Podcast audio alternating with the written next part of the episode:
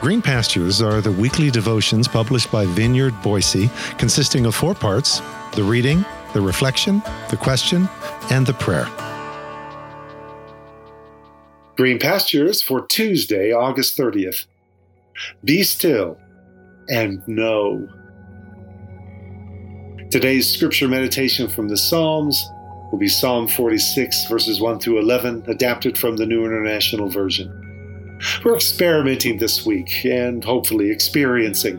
Experiencing what it means to be living, breathing, walking, moving temples rather than merely explicating or explaining that idea conceptually.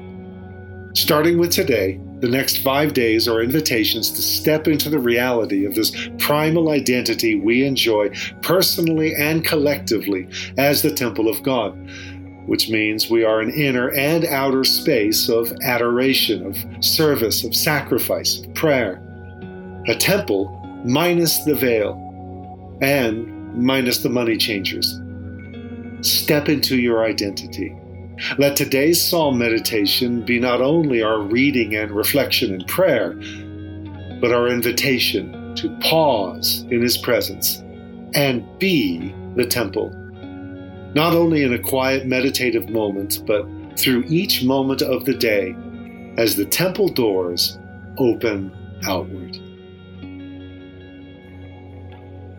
Harpu Udu.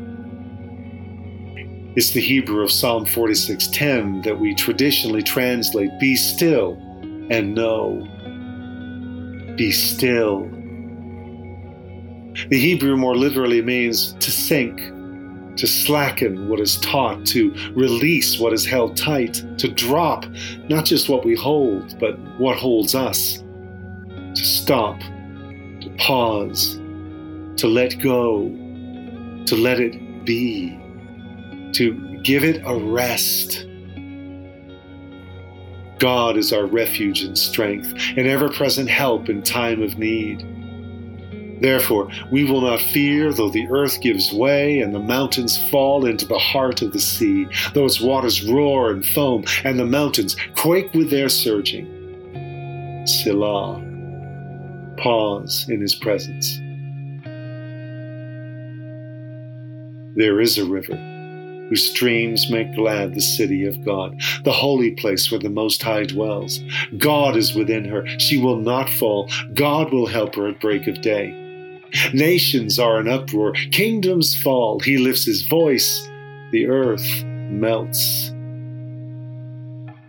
Adonai Zavaot Imanu, Mishkav Lanu Elohei Yaakov.